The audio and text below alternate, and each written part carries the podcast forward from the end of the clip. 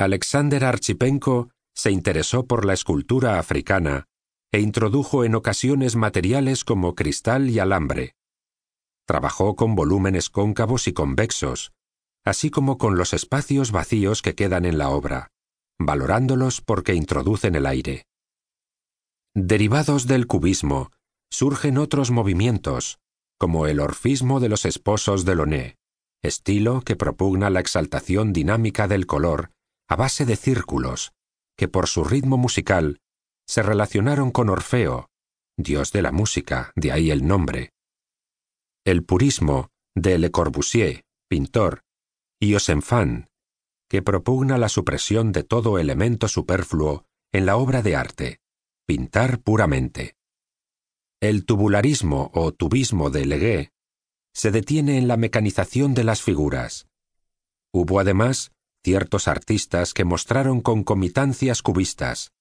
María Blanchard, Roger de la Fresagne, Marcel Gromer.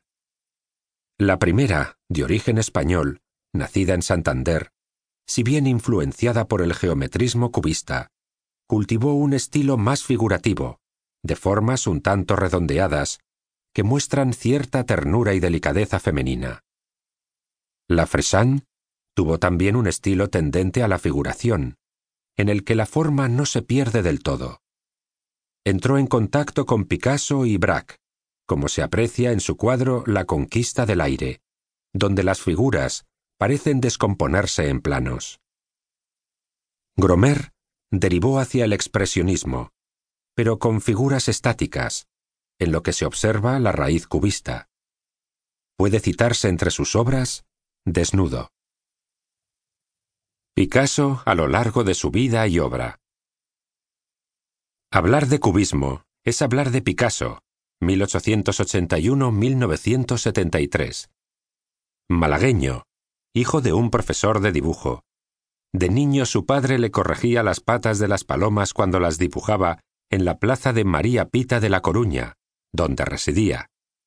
En sus primeros cuadros, Ciencia y Caridad, la primera comunión, cultivó el modernismo. Viajó a París y pasó por su fase azul, que recibe este nombre por el tono frío y triste de las pinturas, que reflejan la miseria que atraviesa el artista. Pobres a orillas del mar, la vida, el viejo de la guitarra,